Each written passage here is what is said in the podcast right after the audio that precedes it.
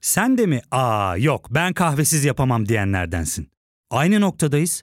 İlk ve tek kahve üyelik uygulaması Frink'le tanış. Hem bütçeni koru hem de hiç bitmeyen kahvenin tadını çıkar.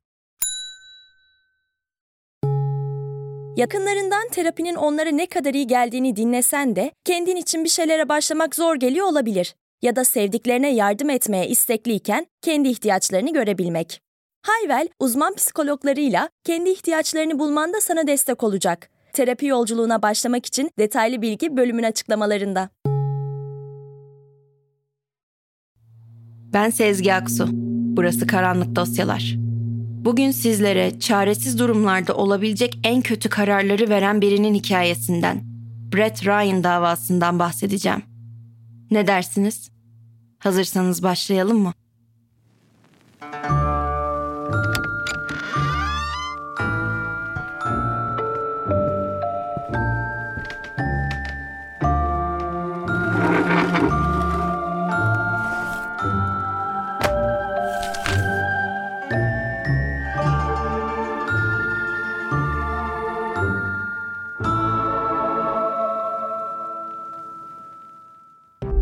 Takvimler 2007 yılını gösterdiğinde 26 yaşındaki Brett Ryan 60 bin dolar borçlu durumdaydı. O sırada ailesiyle birlikte Scarborough ve Pickering sınırına yakın Conference Boulevard'da büyük bir evde yaşıyordu. Üniversiteyi bırakmıştı ve boyacı olarak çalışıyordu. Ama hayalini kurduğu hayat bu değildi.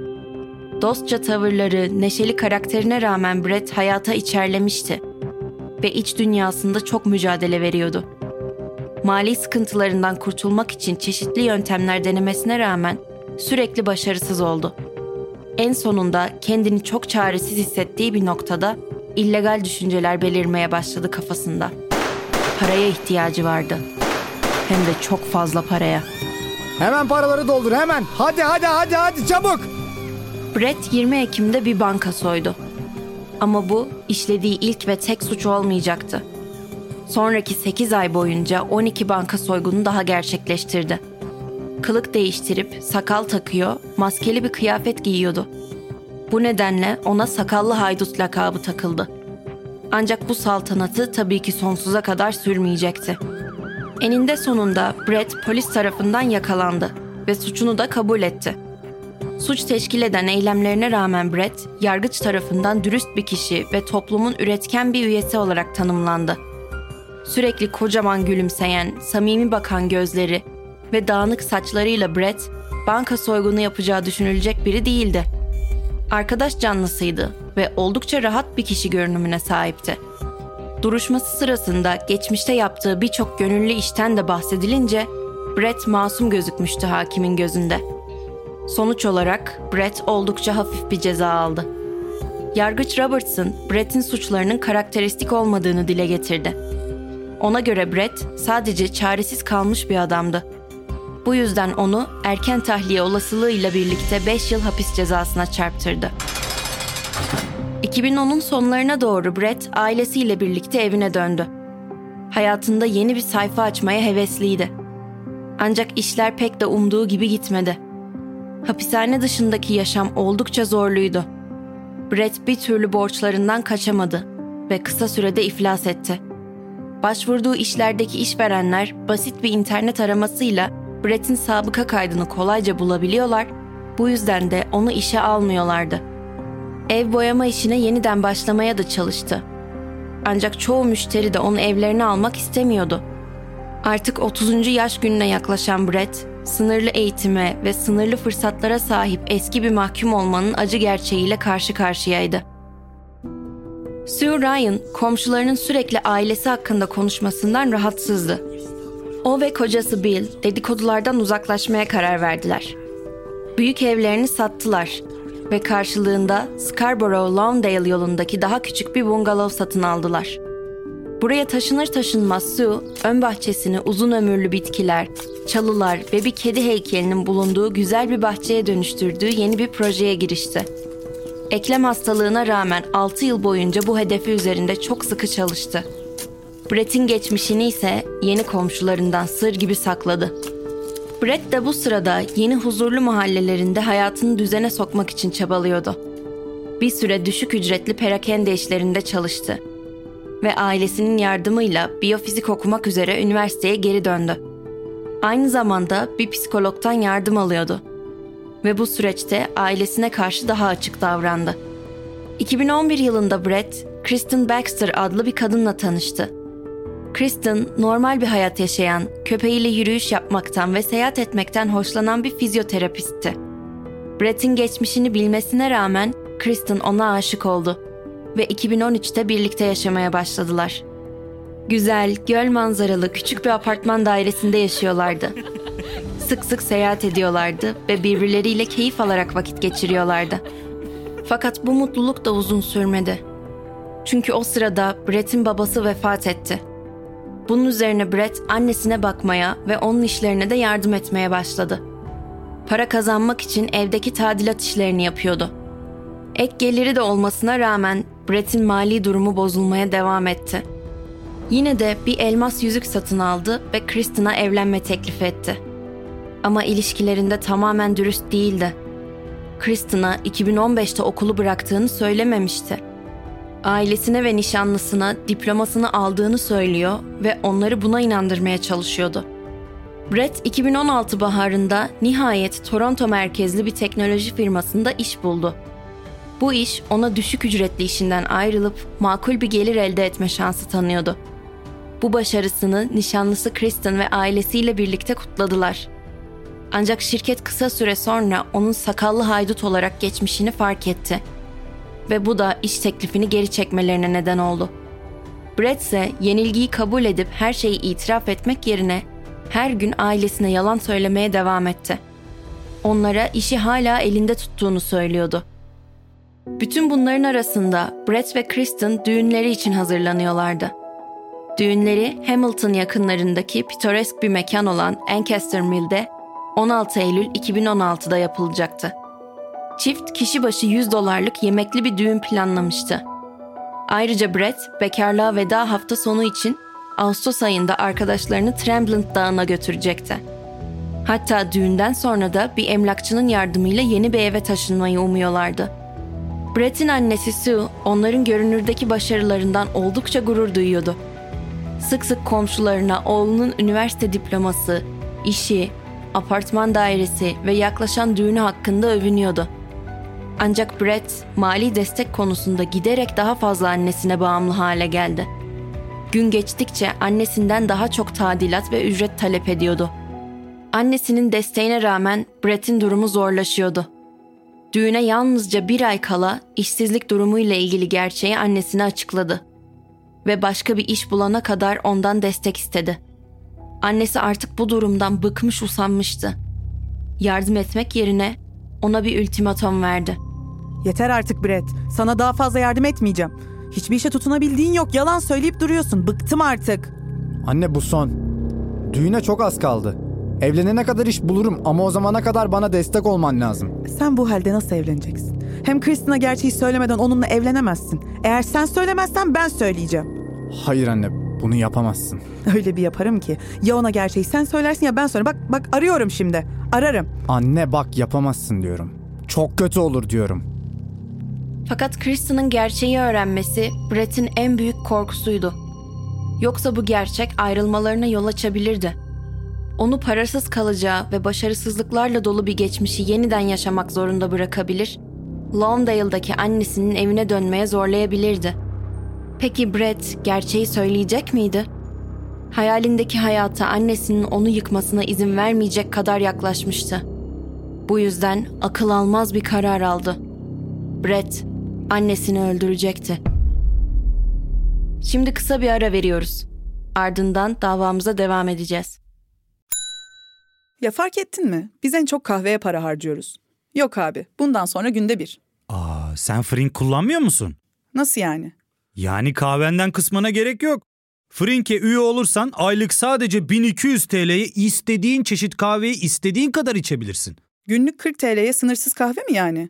Çok iyiymiş. Aynen. Hatta şu anda 200 TL'lik bir indirim kodu da var. E hadi hemen indirip üye ol da bu fırsatı kaçırma. Terapiye başlamak, içinden çıkamadığın döngüleri kırmak, bazı yanlış bulduğun kararlarını değiştirmek ve kendinle beraber daha huzurlu bir yaşam inşa etmek için atabileceğin en değerli adımlardan biri. Hayvel ile yoğun yaşam tempona uyum sağlayarak online terapi seanslarını takvimine göre ayarlayabilirsin. Bini aşkın uzmandan sana en uygun terapisti seçebilir, podb10 koduyla indirimden yararlanabilirsin. Detaylı bilgi açıklamalardaki bağlantıda. Brett'in korkunç düşüncelerini hayata geçirmek için bir silaha ihtiyacı vardı. Cezası ateşli silah almasını yasakladığından bir arbalet satın almayı tercih etti. Bu arbalet savaş amacıyla geliştirilmiş, silahlaşmış bir yaydı ve 18 yaşın üzerindeki herkes ruhsatsız olarak kolaylıkla satın alabiliyordu. Brett, Kanada'nın en hafif ve en uygun fiyatlı seçeneklerinden biri olan genç avcılar için tasarlanmış, saniyede 140 fit hıza sahip ikinci el arbalet satın aldı. Annesiyle yaptığı konuşmadan sonra Brett, onun evindeki tadilat üzerinde çalışmaya devam etti. Bir yandan plan yapıyordu. Her ayrıntısını düşünmüştü. Arbaletini darmadağın garajın üst tarafındaki aletlerin arasına sakladı. Fırtınalı, sıcak ve nemli bir gün olan 25 Ağustos 2016'da Brett ve Kristen uyanıp işe hazırlandı. Kristen fizyoterapi uygulamasına gitmek için evden ayrıldığında Brett planlarını harekete geçirmeye başladı. Dizüstü bilgisayarını iki ağırlık kullanarak duvara dayadı. Bir tahta kaşığı vantilatöre bağladı. Vantilatörü enter tuşuna basacak şekilde ayarladı.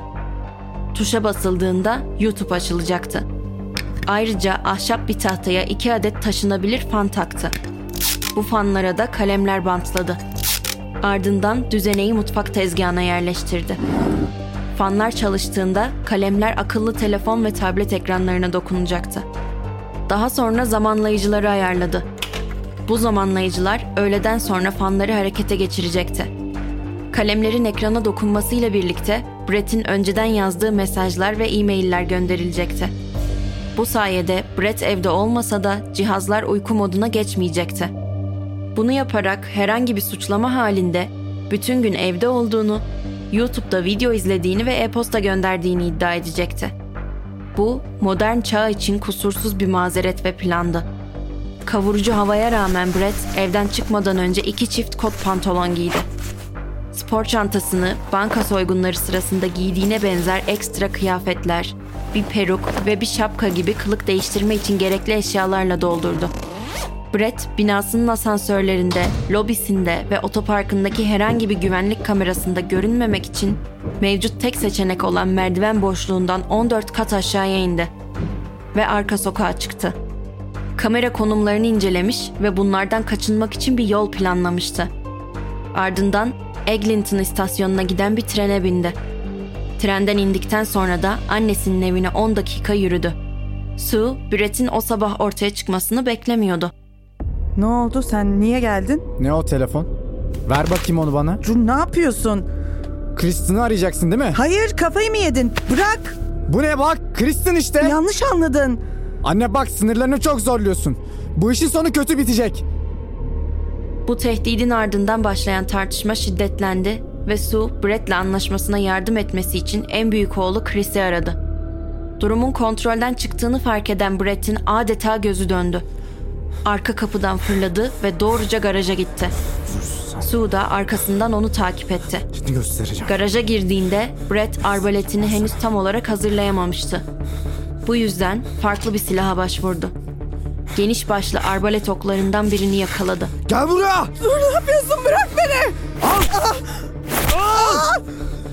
Oku şiddetli bir şekilde annesinin yanağına ve kulağına sapladı. Onu yere yıktı ve ardından da annesi son nefesini verene kadar onu sarı naylon bir iple boğdu. Aramamanı söylemiştim. Bırak beni. Bırak.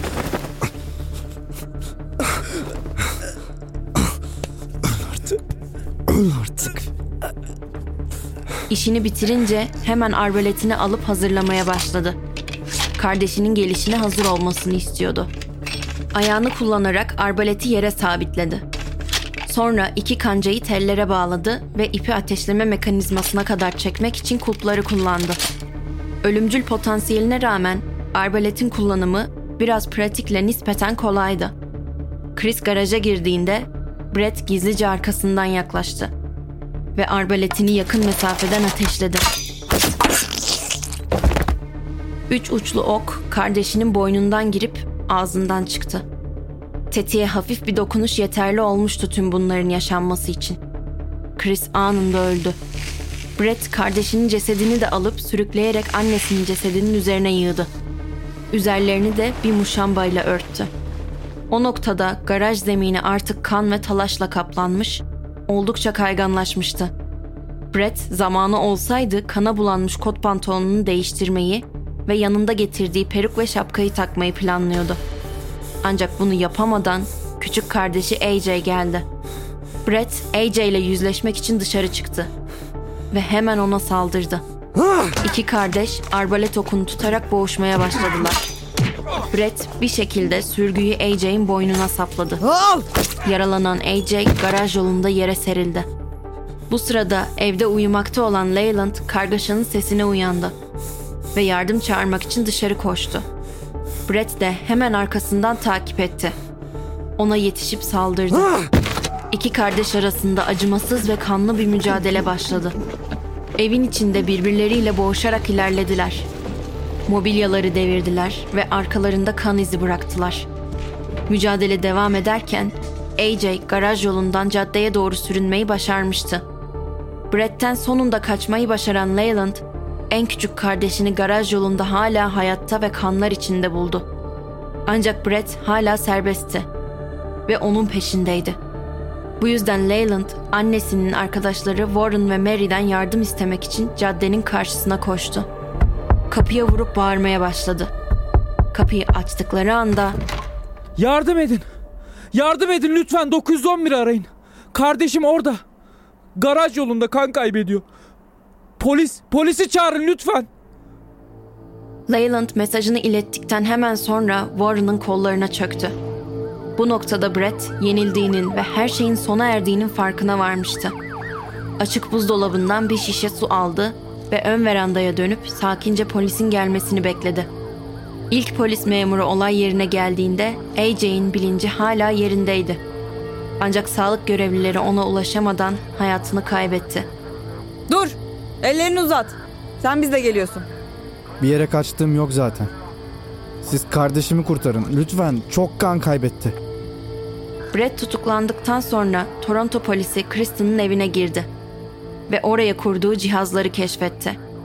Olay yerine çağrılan ekip sayesinde cihazlar devreye girmeden önce etkisiz hale getirilebildi. Brett kendisini temsil etmesi için Bay Cinayet olarak bilinen ünlü bir ceza avukatı olan John Rosen'ı işe aldı. Ön soruşturmadan feragat etti. Annesinin ölümünde ikinci derece cinayet, kardeşi Chris'in ölümünde birinci derece cinayet ve AJ'in ölümünde ikinci derece cinayet suçunu kabul etti. Ben... Ben nasıl böyle bir şey yaptım bilmiyorum. Onlar benim her şeyimdi. Şimdi her şeyimi kaybettim. Siz bunun ne demek olduğunu biliyor musunuz? Annenize bir daha sarılamayacak, kardeşinizle bir daha dertleşemeyecek olmanın nasıl bir işkence olduğunu biliyor musunuz?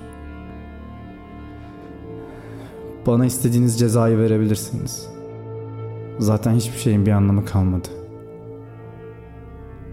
İnanılır gibi değildi. Ancak hakim bu savunma sonrası Brett'in samimiyetini övdü.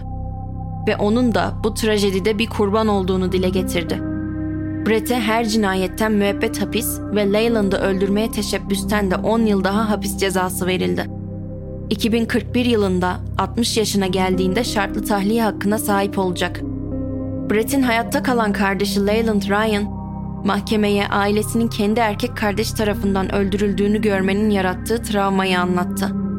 Şu anda ciddi bir kaygı sorunu yaşıyor ve evden çıkmakta, uyumakta, konsantre olmakta güçlük çekiyor. AJ'in garaj yolunda ölüşünün anısının da sürekli aklında olduğunu söylüyor. Brett'in hayatındaki kötü gidişat içerisinde sağlıklı kararlar verememesi, bunun da resmen ailesini katletmesiyle sonuçlanması çok korkunçtu. Brett eğer bir katliam yapmak yerine Kristina doğruları söyleseydi, her şey şimdi çok farklı olabilirdi. Kristen onu anlayabilir, affedebilirdi ve hayatlarına bir şans daha verebilirlerdi. Belki Brett'in ekonomik sorunları zaman içinde çözülürdü ve beraber mutlu bir evlilik yaşarlardı. Kristen onu affetmese bile hayatını bir şekilde düzene sokabilirdi. Yeni biriyle tanışabilir, ailesiyle ve sevdikleriyle kendini toparlayabilirdi. Onun yerine kendini doğruya yönelten annesini öldürme kararı alması Brett'i kurban olmaya bir adım bile yaklaştırmadı. Sizin de dava hakkındaki görüşlerinizi merak ediyorum.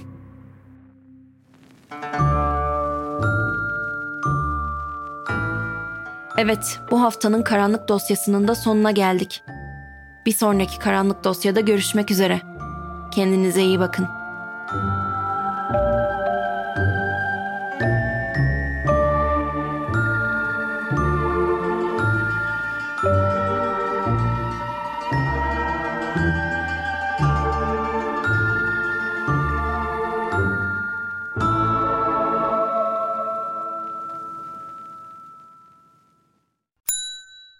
İlk ve tek kahve üyelik uygulaması Frink, 46 ildeki 500'den fazla noktada seni bekliyor.